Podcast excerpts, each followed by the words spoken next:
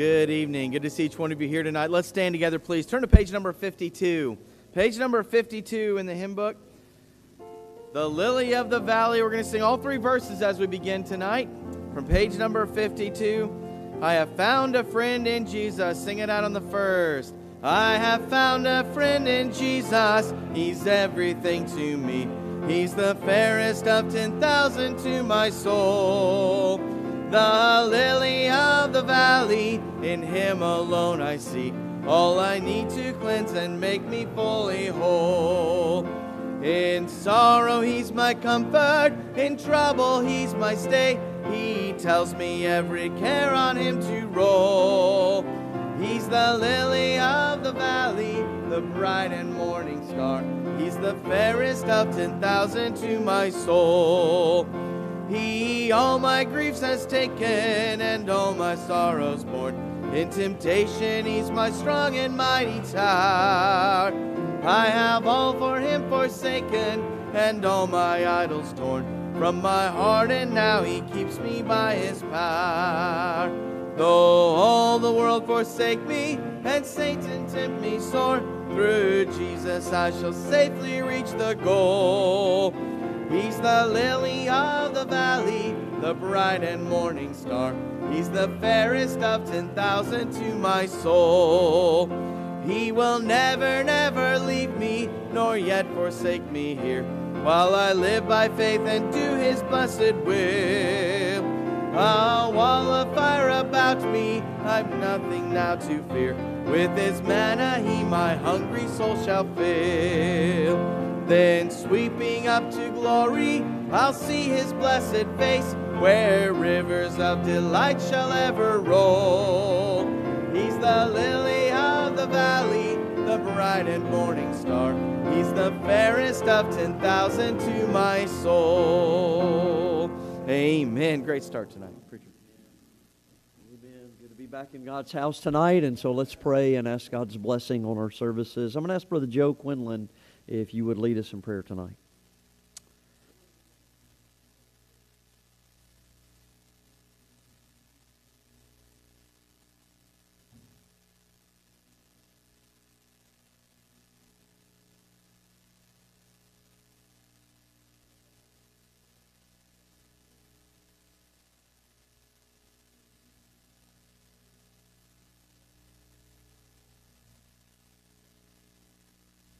Amen. Why don't you be seated uh, tonight? I uh, did just want to mention a few uh, things. Ladies, don't forget about the ladies' meeting this coming Tuesday night at 7 o'clock. And of course, that's over in the uh, fellowship hall.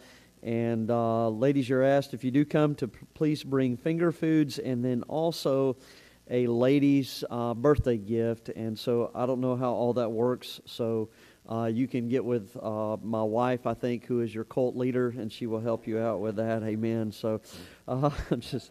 Just kidding, amen. I'm thankful our ladies get together and nobody goes to jail, amen. It's always a blessing. October the 27th, of course, this coming uh, Friday is the harvest party. So again, if you do have kids in school, make sure you're aware of that. That that will be at one o'clock from three o'clock uh, in the afternoon, and then of course we'll open it up uh, that evening for the church. Uh, it'll be seven o'clock through nine o'clock, and so there are there is a candy barrel uh, out uh, in the outer foyer that's actually already overflowing, and so praise the Lord, Amen. And so. Uh, and so, if you'd like to help out with that, you can. You do need to bring uh, uh, wrapped uh, candy, individually wrapped candy, so that we can hand that out. And then, of course, there's also some flyers and stuff out there as well. If you'd like to maybe invite some neighbors or uh, coworkers or friends or family, something uh, like that. We certainly want to invite people uh, to come uh, and maybe have a time with them where we can witness to them, encourage them uh, in the things of the Lord. So, again, that's uh, available. And then, of course, October the 29th, which is on a Sunday following the evening service. So, that's next Sunday. There'll be a linger longer after the evening service over in the fellowship hall. And the teens are having a teen chili cook off. And so uh, you'll be able to eat at your own risk and then uh, judge. And so if you survive, maybe give them a good score. If you don't survive, don't score. Amen. So, anyways, I know that'll be a blessing. I'm going to let you remain seated for this song, but turn to page 294. Page number 294. My Savior's love. We'll sing verses 1, 4, and 5 tonight. Sing it on that first. I stand amazed in the presence of Jesus the Nazarene and wonder how he could love me, a sinner condemned unclean. How marvelous, how wonderful, and my song shall ever be. How marvelous, wonderful is my Savior's love for me. He took my sins and my sorrows, He made them His very own. He bore the burden to Calvary and suffered and died alone.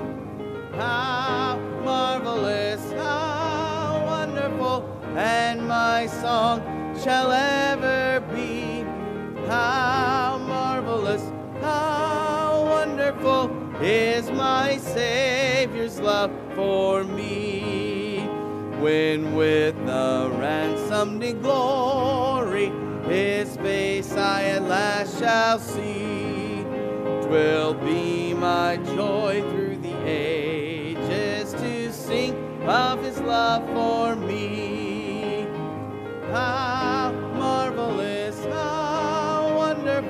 And my song shall ever be. How marvelous, how wonderful is my Savior's love for me. Amen. Where would we be without the love of our Savior tonight? Amen. So thankful that He loves us. To ask Brother Gentry Gutierrez if you would pray for the offering tonight, please.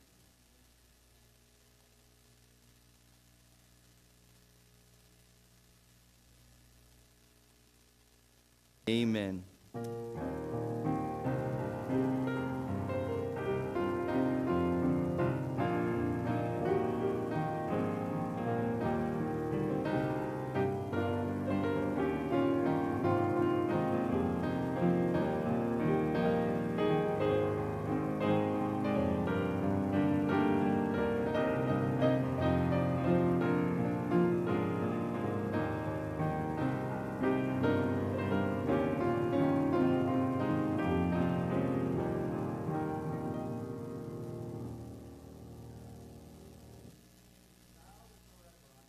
Redeemed tonight. He, you're his forever. Amen. Praise the Lord. Let's all stand together.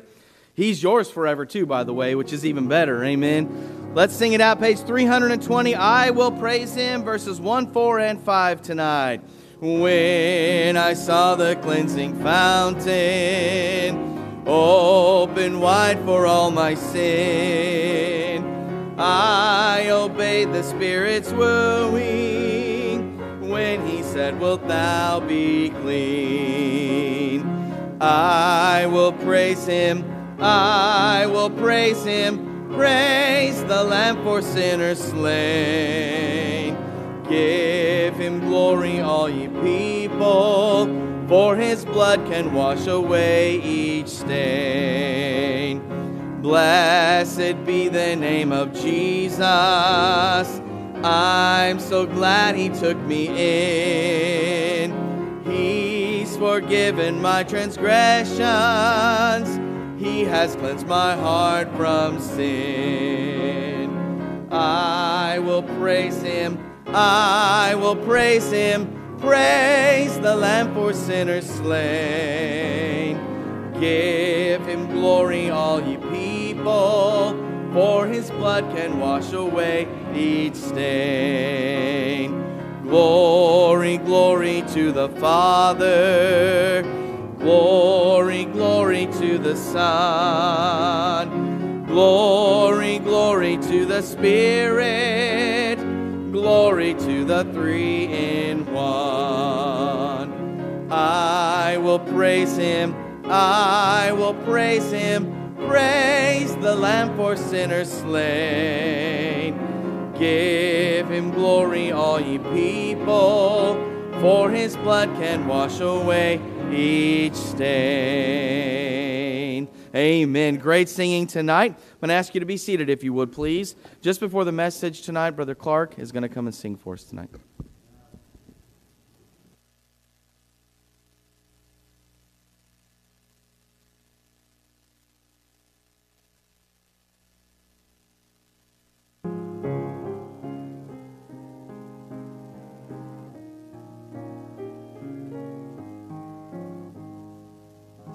Faith is so simple, it's hard to explain without complicating it so. Faith is a secret, and by it we gain assurance that truth we may know. Faith is the answer. Faith is a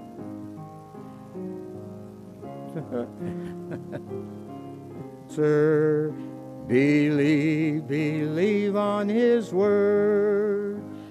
Faith is just simply believing God's word, the promise He's given to you. Trust in Him fully, your wonderful Lord, to do what He says He will do. Faith is so simple. Trust in the Lord. Faith is the answer. Believe, believe on His word.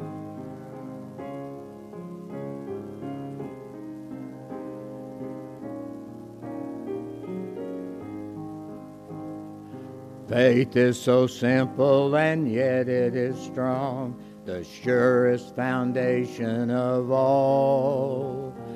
Doubts will all vanish and then comes a song, for faith makes each problem seem small.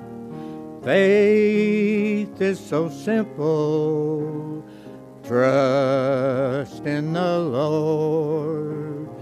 Faith is the answer. Believe, believe on His word. Faith is so simple, yet mountains will move for all who will trust in God's grace. Faith brings salvation through His wondrous love and help for each problem we face. Faith is so simple. Trust in the Lord. Faith is the answer. Believe, believe on His word.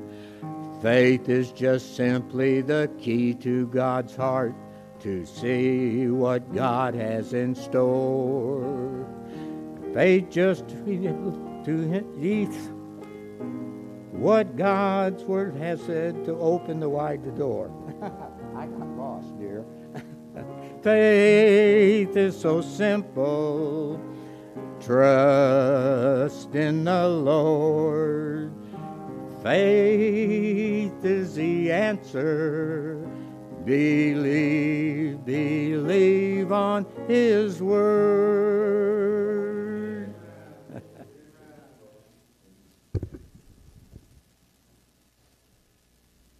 Amen. That was a blessing. Amen. I saw him doing like me, where he's kind of backing up there. Amen. That's, amen. All I could think about was uh, Brother Gary, his his testimony of, of faithful. Amen.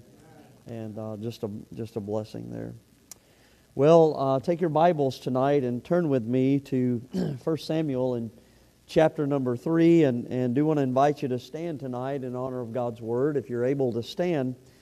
And uh, I'm sure thankful that we are uh, moving on from Hophni and Phinehas and all of their wickedness, amen. And uh, God, is, uh, God is beginning to do a work in the nation of Israel. And it begins with a little fellow named Samuel, amen. So First Samuel in chapter number 3, and I'm going to begin reading in verse number 1. The child Samuel ministered unto the Lord before Eli.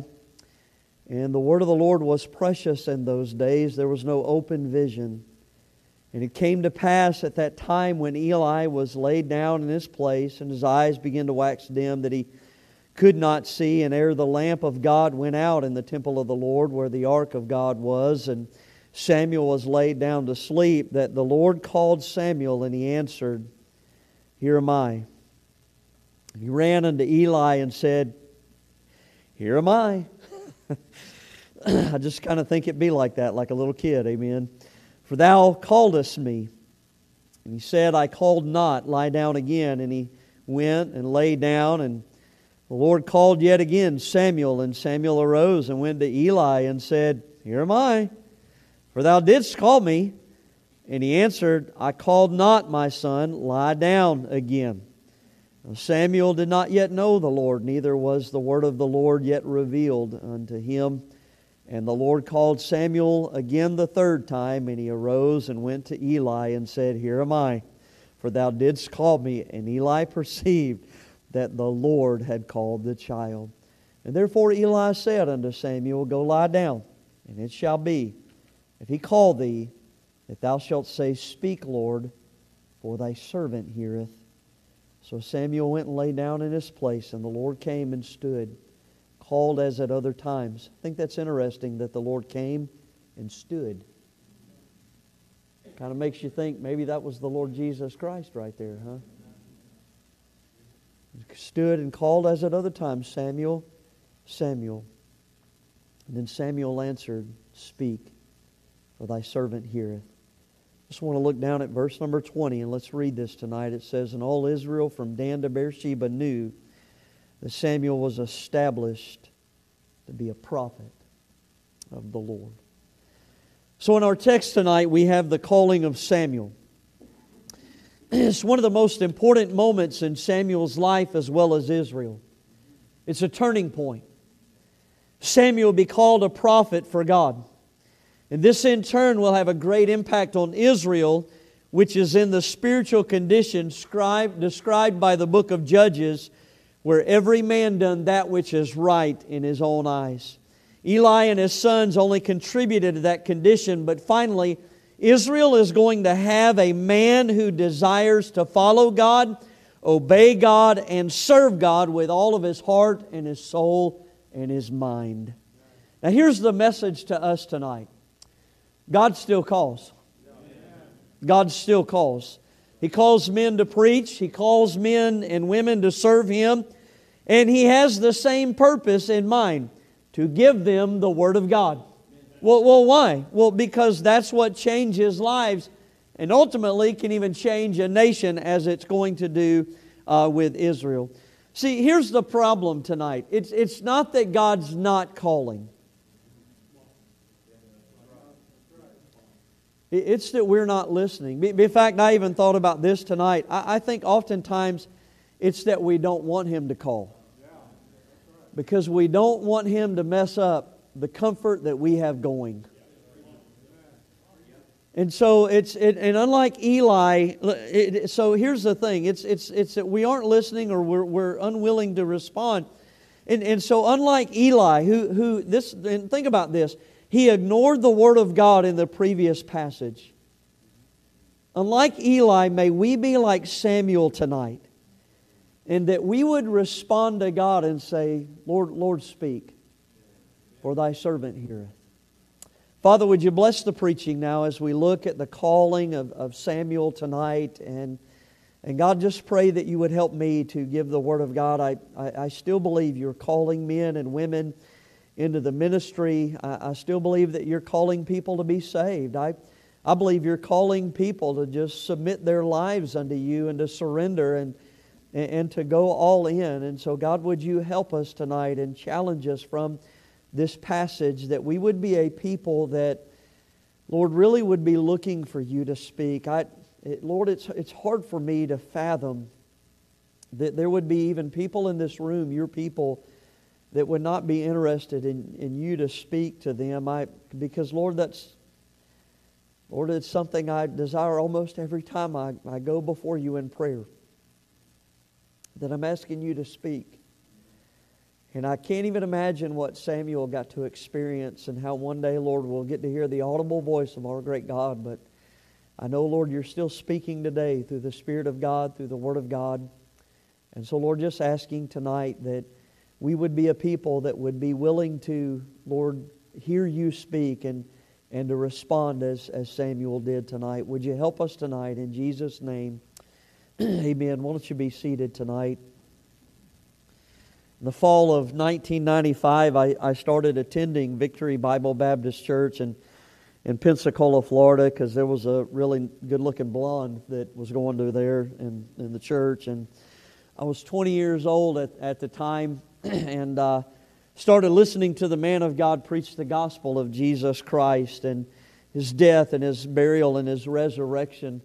I was, I was like Samuel here in verse number 7, where it says that he did not know the Lord, and neither was the Word of God yet revealed unto him. And I was exactly like that. I didn't know uh, the Lord, but I will say this I was in the temple of the Lord, but I was lost. Amen. By the time April of 1996 rolled around, I decided to get up the nerve to ask some questions about all this resurrection from the dead stuff. And so I, I, started asking Natalie, and she said, You know, you might want to talk with my dad after the service uh, tonight. And so uh, we went back to her house, and I sat down with her dad uh, that night, and I, you know, just basically poured out my heart and thought, you know, just told him, I just thought all this stuff was crazy. And how do you guys believe this? How do you know that, that Jesus rose from the dead? I often look back on that, uh, and I'm, I'm so thankful that my father in law knew, knew enough of the things of God and walked with God enough to let the Spirit of God lead in his life to take me to 1 Corinthians chapter 15. And I love that section how Paul begins to rehearse to the, the believers in Corinth how that they were saved by the gospel and that this gospel was the death and the burial of Jesus Christ according to the scriptures and the resurrection three days later according to the scriptures. And then it goes on down and it testifies of how he was seen of the apostles and and, and of Peter, uh, talking about Cephas there, and then of over 500 brethren who many were still alive a- at the time. And then, of course, Paul would say, and then of me as of one born uh, out of due time. And, and so you understand that whole passage there is about proof that, that truly Jesus did indeed rise from the dead. And I was so thankful for that. And I, you know, because that was something that I struggled with. And, and didn't believe. Uh, and so that, but I, but here's what I, here's what I begin to realize is that at the moment I begin to see that from the Word of God, it's, it's exactly like the verse says in Romans, where faith cometh by hearing, and hearing by the Word of God. And as I, saw that truth from the Scriptures, the Spirit of God began to deal with me, and I knew at that moment that I was lost, and He was the Savior and that I was in a whole lot of trouble with our great God. And I, I, can, I know that my countenance had to change because my father in law looked at me and said, Would you like to make a decision on this? Uh, and I said, No, sir. And, and so I left that night, and, and I'm so thankful God didn't, God didn't take no for an answer. And I was driving home that night, and God was, it was almost like God was riding in the truck with me. My, the Spirit of God was dealing with me and convicting me. I kept hearing the question over and over in my mind Are you going to die and go to heaven? Are you going to die and go to hell? And I'm so thankful that I got home that night and I went into my bedroom and I got on my face and I called upon the name of the Lord and I got saved that night and I've been saved ever since. Amen. And so I'm thankful for that. Also, remember God speaking another time in my life. It was about seven years later in July of 2002. I don't know that I've ever included this part in my testimony, but it really began to happen as I was fishing with my dad on, on Hurricane Lake there in the panhandle of Florida. Spiritual things happen when you're fishing, amen. And uh, we had went on a Friday evening, and, and so we started fishing, and then we were going to camp that night, and then we were going to get up early in the morning and do some more bass fishing. And so I, we, we had fished late up into the night, and came back and we were going to try to sleep for a few hours. And so I had my tent over there in the campground. And so I got in my tent by myself, but I wasn't by myself, if you know what I'm saying. And God just began to move in that night and begin to deal with me about preaching. And, and, uh, and I can remember that night telling him, okay, I'll, I'll preach. But really, I wasn't interested in surrendering. I was interested in him leaving me alone so I could go sleep and go fish the next day. And so, of course, you know, I, I went on about my business, never really said anything. And, and uh, but I'm, again, I'm, I'm thankful God wouldn't leave me alone. and so over the next uh, several weeks, God began to deal with me, and God began to deal with me. And many of you know the story about uh, the morning that, that I surrendered. I got up, and it was just spiritual warfare. The devil was all over me, and because God wanted me to preach, and and uh, uh I can remember walking in that morning and just being so miserable, and I finally. I finally, uh, through the, you know, just sitting there welding under my hood, and I'm welding and having a conversation with God. So men can multitask when necessary. But I finally, I finally just surrendered and said, God, if you want me to preach, I'll, I'll preach. And I can remember going and, and letting Natalie know. And of course, later on that evening, we went and talked with our pastor and, and told him I, I surrendered to preach. There was also another time I heard God speak again.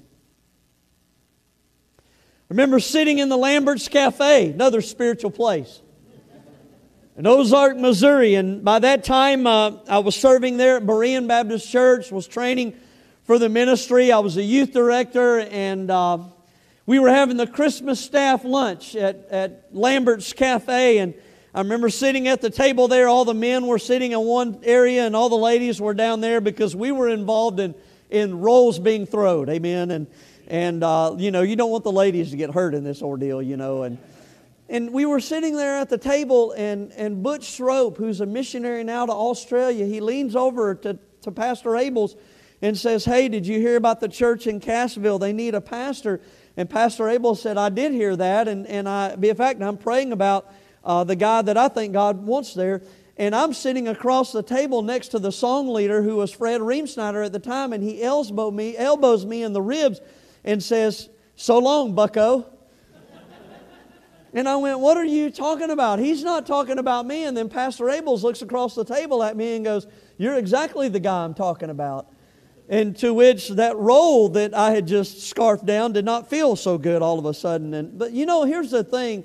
At that very moment, and I believe God used all of that to confirm, I, at that very moment, I knew within the depths of my soul that this is exactly what God had for us. And I'm, listen, I'm not God, uh, man called or any of that. I'm very grateful I had a man of God that was praying about me and, and revealed that uh, to me. But I knew at that very moment that is where God wanted me to be.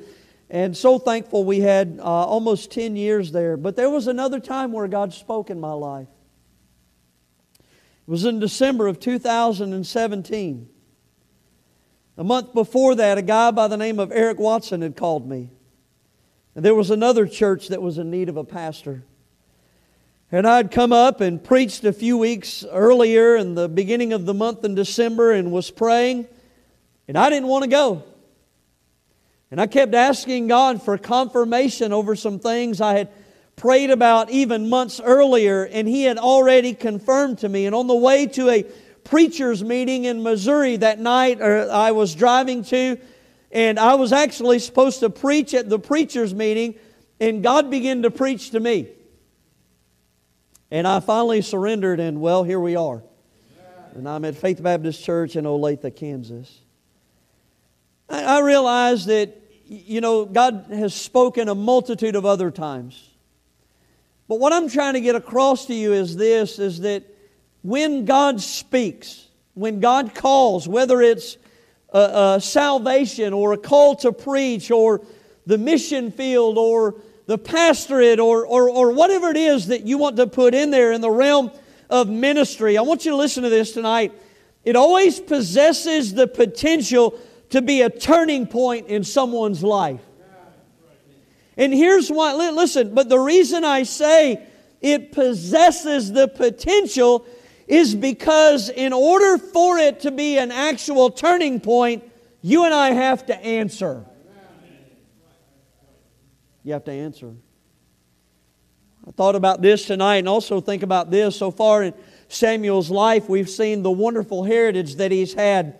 His mother Hannah praying for him and God answering that prayer. The commitment that she made to God to give, to, give Samuel back to the Lord and then staying true to that commitment. And now Samuel serving as a young child uh, in the temple but I want you to listen to this tonight. All of it would have been in vain had Samuel not answered right here. And couldn't we say the same thing about us? when we take for granted the spiritual investments that God and others have made in us and we do nothing with them?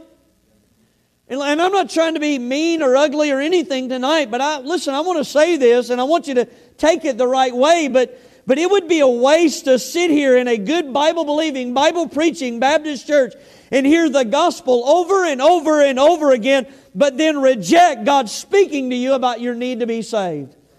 And you listen, you understand the preacher has studied and prayed, and people have prayed, and maybe some of you are here tonight because your mom and dad brought you, or grandma and grandpa brought you, whatever the case may be. But what I'm trying to get across to you is this there's been much spiritual investment made in your life, and, and so it's vain to have all of that but then to miss out on what God has for you in the area of salvation. Absolutely would be so vain to miss out on those things. But it's not just in salvation where He's calling tonight. He's calling men to preach, He's calling people to the mission field. And what I found out in my own life is that God loves you and God, God loves me. And He wants what's best for us, and He wants to use us for His honor and His glory. And listen to this tonight you can never go wrong answering when He speaks. You will never, it's not going, trust me, it will not be a mistake. But what, it, what would be a mistake is to let it pass by and to waste it and not answer when God begins to move and God begins to speak in your life. That, listen, I'm, I'm thankful tonight that Samuel answered the call and, and that he responded to what God had for him. Now, let me give you just a couple of things tonight that maybe if we could say it like this would, would maybe apply to where you and I are at today uh, in the New Testament and God's calling uh, in our lives today. Look, look at verses 1 through 4 because really, I want you to notice here it says, And the child Samuel ministered unto the Lord before Eli, and the word of the Lord was precious in those days. There was no open vision. And it came to pass at that time when Eli was laid down in his place, his eyes began to wax dim, and he could not see. And there the lamp of God went out in the temple of God where the ark of God was, and Samuel laid down to sleep. That the Lord called Samuel and answered, Here, here am I. And so, what, what happens here in these verse, first four verses is that, you know, it kind of begins to lay out some things about the calling of God on Samuel's life. It gives us the timing of his calling. Eli's growing older and his eyes are, are waxing dim. And so there'd be a need for, for God to raise up a man to proclaim His word. It talks about it being at night when, when everyone is asleep. But this is what I want you to key in on.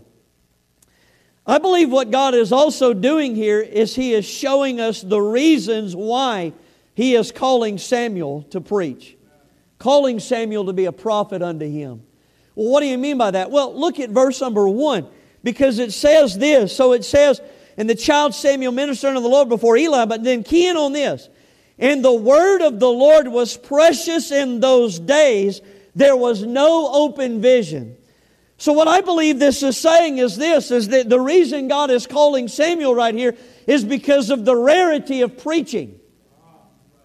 See, the Bible says here that the word of the Lord was precious in those days and there was no open vision. The word vision means a revealing. And so God would often reveal himself to mankind through, through visions and, and dreams. I, I think of Joseph in the book of Genesis, and what a, what a great life to study, amen.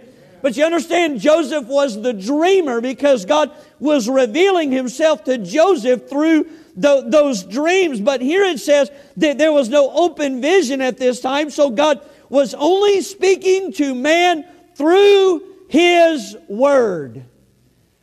And even in that, it was rare. The word precious means that the Word of God was of great value. It, it's described as precious or valuable because of its rarity. I, I think of diamonds tonight. Diamonds are considered precious jewels. Well, invaluable. Why? Because they are rare. And so God was not speaking through an open vision, God was speaking through His Word. And it was very rare uh, at, at the time. And let me tell you why it was rare. It's because of what was going on during the days of Judges. Go, go back with me to Judges in chapter number one. This is just before the book of Ruth and, and the book of Samuel. Go back to Judges in chapter 21 that, that ends the, the, the book here. And look at verse number 25. If you don't know what the characteristic is of judges, here's what it says. It says, In those days there was no king in Israel. Listen to this. Every man did that which was right in his own eyes. Please listen to this tonight. There wasn't a human king, but there was a spiritual king in Israel. God was to be the king. But instead, Israel had rejected God. They had turned away from God. Israel was busy worshiping Molech and Chemosh and Baal and all the other false gods of the Canaanites, and they had forsaken the Word of God. And so, because of that, it had become rare in those days. And so, this is why God is going to raise up Samuel in 1 Samuel 3. God cares about His Word. Listen, if you don't get anything tonight, listen to this God cares about His Word. In fact, there's a verse in Psalms, and I didn't look it up, and for time's sake, I don't really have time to go there. But there's a verse in Psalms that says this that God exalts His word above His name. That's how much God cares about His Word. I remember a preacher sitting in my office one time and said, Do you have any advice for me? And I said, Here's my advice fall in love with the Word of God. Because God cares about His Word. You want to be a man of God and a preacher of the Word, then fall in love with the Word. But you understand, God has cared about His Word. He's cared about it enough to preserve it so that you and I can have it today. God cares about His Word, and He desires for His Word to be preached among men so that He might be revealed unto them. Be, in fact, many of us know this verse in Proverbs 29 18, where there is no vision, the people perish. Where there is no vision, the people perish. Listen to this. That word vision, that's not talking about programs and plans and aspirations. You know what that's talking about? That's talking about the Word of God. Because where there is no Word of God being preached and proclaimed, guess what? The people perish. And so you understand, the point is this, is that Samuel's time, it sounds a lot like our time. The preaching of God's Word has become rarity. This is what's sad. It's become rarity in churches. It's become more about, it's become more about, uh, you, you, know, musicals and dramas and, and all kinds of, of other entertainments. And as a result, listen, and as a result of that, here's what's going on. People are doing that which is right in their own eyes. You know what's ultimately happen, happening? They're perishing. Because there is no preaching of the Word of God. And I, listen, I know I've told this story before, but I can remember when I was welding, uh, I was a pipe welder in, in the panhandle of Florida, and there were twin brothers that I worked with, and one, one, they were on another crew. One was a pipe fitter, and one was a pipe welder. And they were Christian men, went to another Baptist church in the area, and one of them played golf. He was the godly one. and so we would play golf together a lot of times, and so him and his family went on vacation, and they came back, and we were we got together and played around the golf. And so I, we were like on the second or third hole. And I said, Hey, I said, how was your vacation? He said, Man, it was awesome. You know, we had a great time. We rested up and it was a blessing. And, and he said, You know, he said, the only thing that was a little odd about it was the church that we visited while we were on vacation. He said, We went to church and went in on a Sunday morning and said, Man, they had like the longest song service I've ever sat in in my life. It was like 45 minutes. And then after they got done, the pastor got up. He read a verse and told a story and a joke, and everybody laughed. And then they had invitation, and we dismissed and went home. He said, It was the weirdest thing I've ever been to. He said, Be a fact, he said, I know he didn't preach the gospel, and I don't even think that he mentioned the name of Jesus Christ. And please listen to this tonight. That didn't happen in the pottery thing or the or the, the, the, the plum or the grape or whatever it is they want to call their meetings today. That happened in an old-fashioned Southern Baptist church. And I get we're independent Baptists and those kind of things, but the reality is that was 20 years ago, and this is going on in almost every church under the sun in America today. And so it's becoming more and more rare where, where people would gather together and the man of God would preach the Word of God and the people of God would receive it and we would respond to it and let God change and work and mold in our lives. In fact, I would say to you tonight, I mean, when you think about it, this, this is what it says to me. This is the two things I wrote down. What we have at Faith Baptist Church is rare. So if it's rare, don't you think it ought to be considered precious? Valuable? You understand? Listen, we ought to be grateful for a place like this. We, we ought to be, listen, we ought to be here when the doors are open. We ought to, we ought to, be, we ought to be prepared to be here by, by resting the night before, praying, asking God, asking God to show up and speak like He did right here. And see, this, this, is why, this is why it's so discouraging to look out and to see people sleeping, zoned out, playing on their phones. Well, preacher, I was just looking up a Bible verse. Get a Bible. Because who knows what, what, what people are doing. And I'm just, listen, I'm just saying to you, friend, it, that's why when, when we ought to be treasuring, we, we ought to be treasuring something, when, but yet we're treating it valueless. Folks, this is a diamond right here.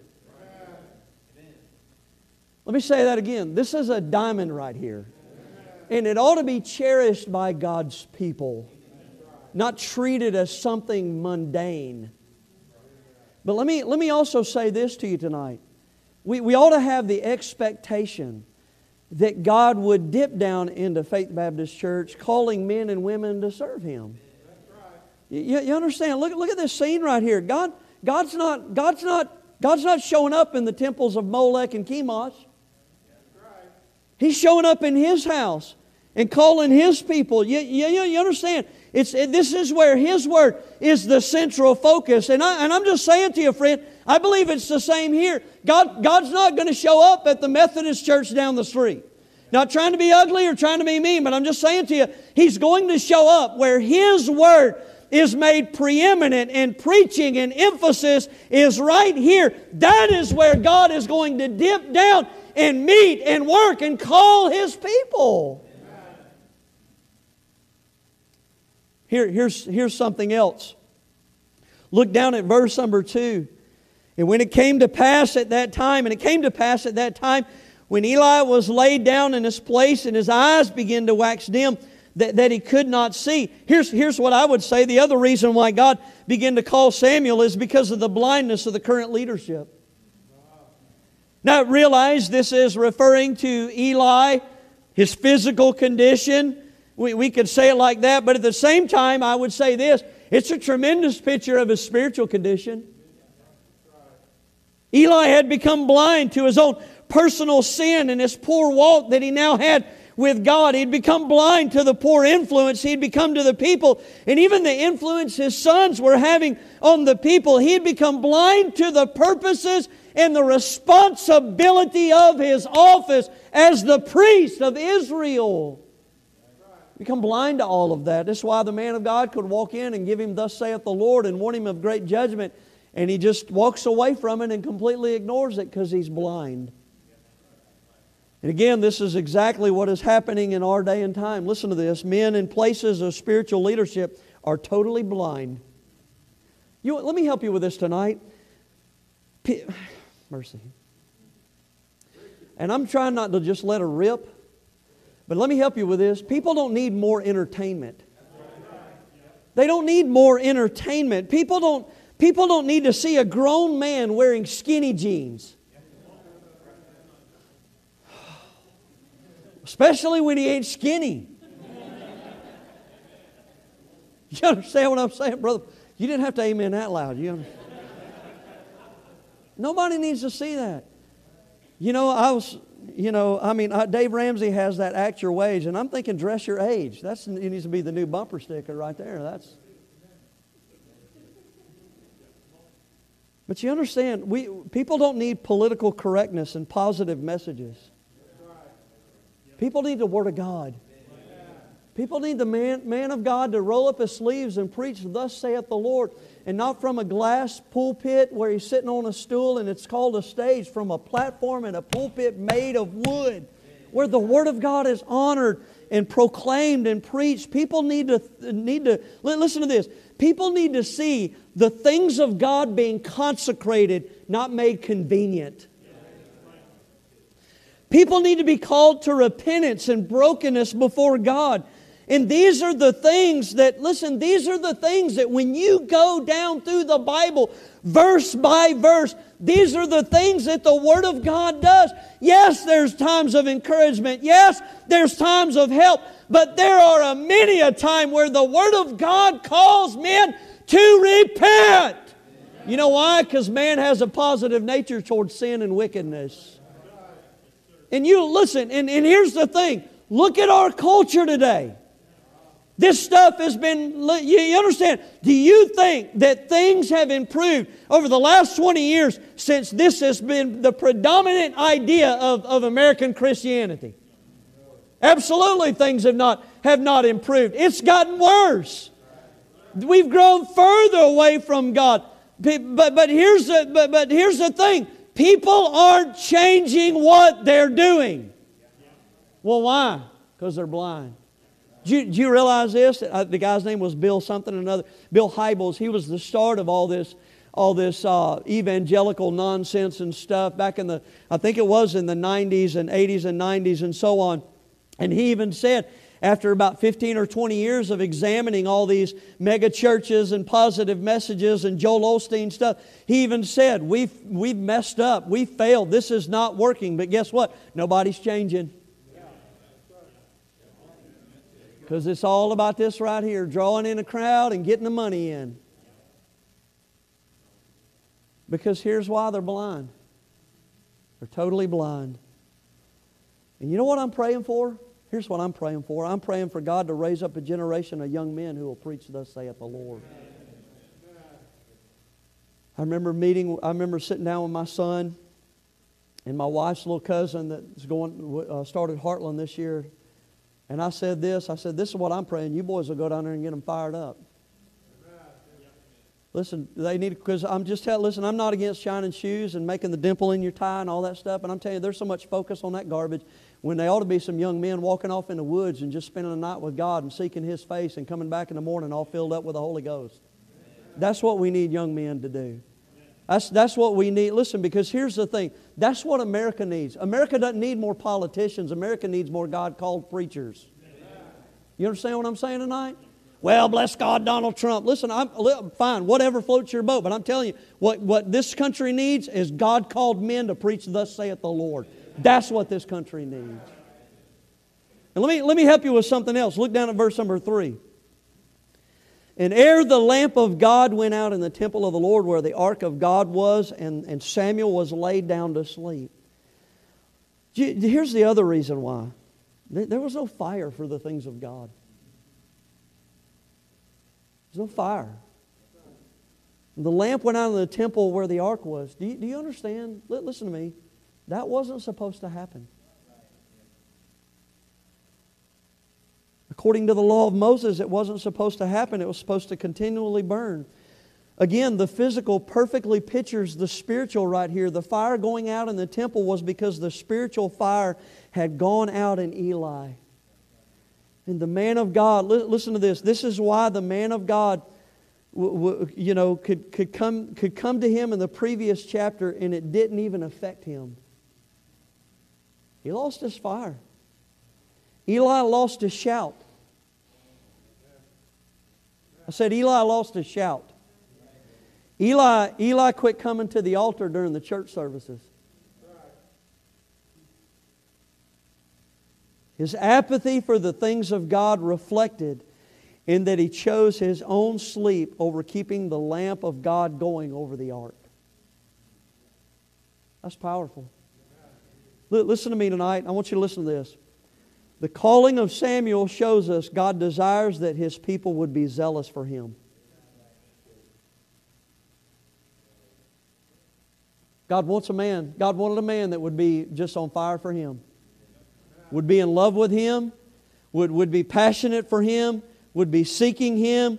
Listen to this emphasis, and I know we say this all the time preach the word, but I'm telling you, sometimes it's also this the word preached. Do you understand the change in emphasis there? It's not just, it's not just important to preach the word, but it's also important that the word is preached. There's emphasis there. It matters. There's fire. There's passion. There's, there's God's presence and God's power. And my fear is this it's not that we're not a passionate people, it's just that we've invested our passions in a whole bunch of temporal things, and the things of God have taken a back seat in our lives. And we're passionate about our work, and we're passionate about the almighty dollar, and we're passionate about our favorite sports team, and we love our families, and this and that and the other. And while there's nothing wrong with those things in and of themselves, they become idols, friend, while the fire for God goes out in our lives. And God dips down and calls Samuel because Eli, his fire went out. But oh, when Samuel comes on the scene, he's going to be fired up for the things of God, and it'll never go out in his life. Hard to beat the smell of an old wood burning fireplace, isn't it? I got a gas place. I got a gas uh, fireplace in my house, and I guess it, you know, it's nice. You know, you just flip the switch and you got some warmth and stuff like that. But I do miss that smell. There'd be times, you know, we had we had them in other houses. We had wood burning fireplaces, so I'd burn the fireplace, kind of save on our gas bill, electric bill, or whatever it was that was running the house there through our central heating and air units.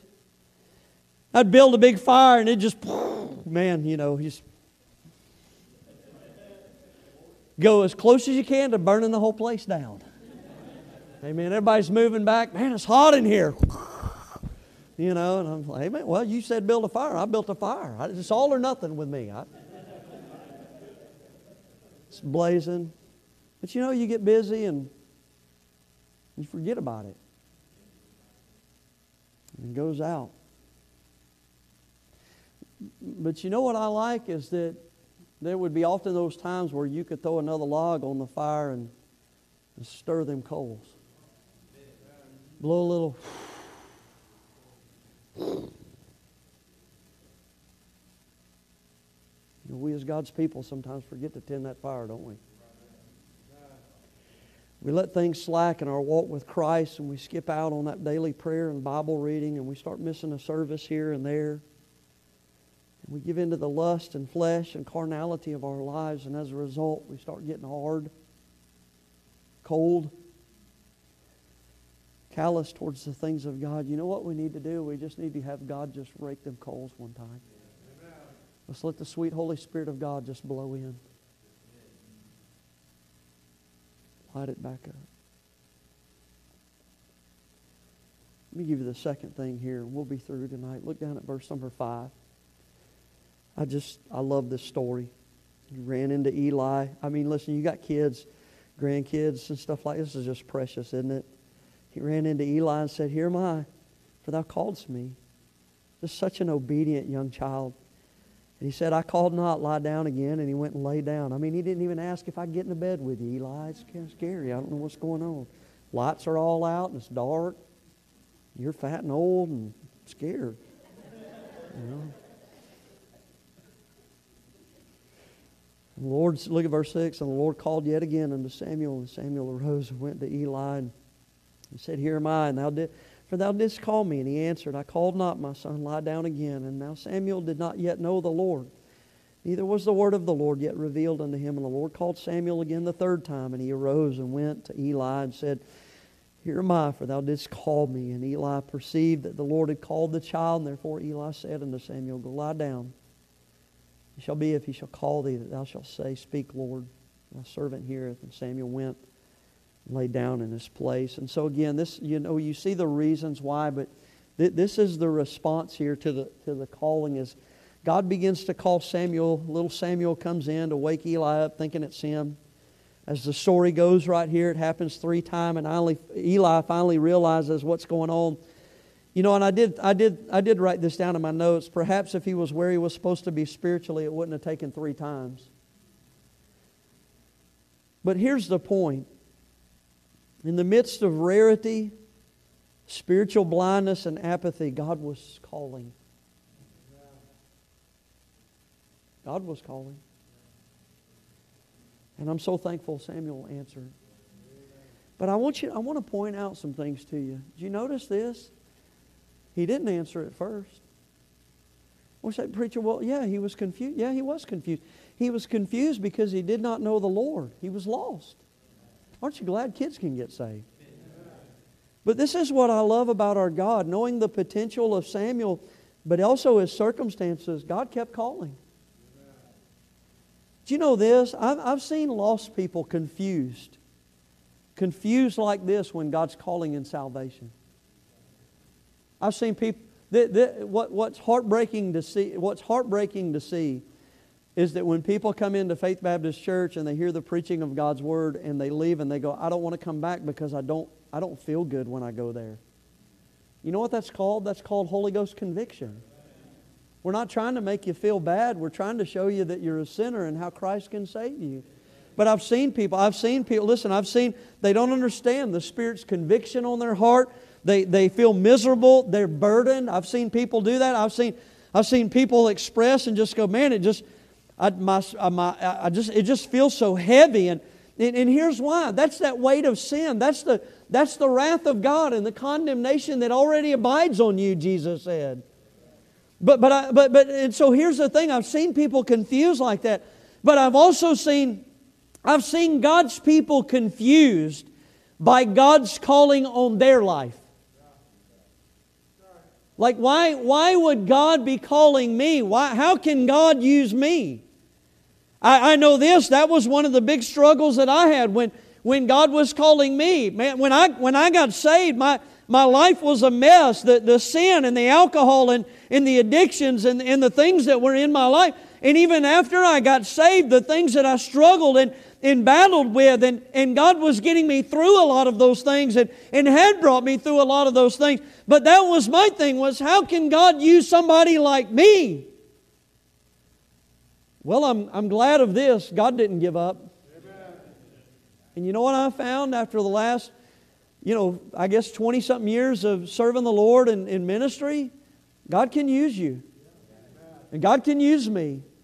If you've been saved, God can use you right where you're at. And God can get honor and glory through your life, but you, you've got to answer the call. And so He doesn't answer at first because He is kind of confused as to what's going on in here. And part of that was His lost condition. But again, I've seen God's people do the same things. But here's what I do like is that Samuel does answer. And in verse number 9 it says, Therefore, therefore Eli said to Samuel, Go lie down, and it shall be if he call thee, that thou shalt say, Speak, Lord, for thy servant heareth.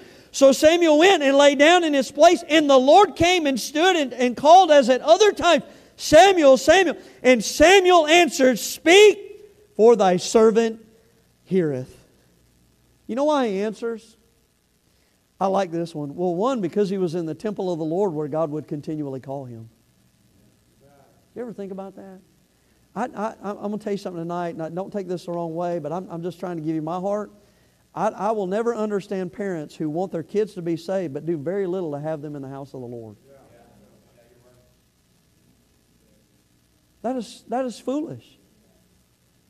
If, if I had a child who was not saved, I'd make sure my family was in the house of God in every service. Because here's why because you don't know when God's going to specifically speak to them. You don't know when God's going to give them the message that they need that's going to bring them to the place of, of, of, salvation. So, so you understand, you want to do everything that you can to make sure they are there when He speaks. And Samuel benefited greatly from a godly heritage. His mind was protected by the influences of the world, his heart was soft and prepared. He was in the temple when God was willing to speak. And take note of Hannah's testimony and her commitment unto the Lord. When it seems like it takes so little for God's people to miss church today, and yet we wonder why God hadn't called our kids. Hannah was committed. Hannah was sold out. Said, God, you can have my kid. And left him at the house of the Lord. Left him there. Don't leave your kids here, but you know what I'm saying. Because I'm going to go home tonight. They sleep here, they're not going to wake up and try to find me. I'm going to be at my house. I'm just telling you, you hear something in the middle of the night in this place, it will scare you to death. I can tell you that. I've been, been in my office and stuff creeping and crawling, I'd come out carrying my pistol. I'll go in and lock my door where I'm safe and hide under my desk, finish my study. Hannah was committed, though, and it paid off. Samuel got saved and answered the call of God on his life. Let me tell you the second reason why he answered. He listened to the man of God. So wait a minute, preacher. I mean, this is this is Eli. Yeah, I, I get that. But one thing I respect Eli for right here is he, is he, is he thought this I don't want him to make the same mistake I just made.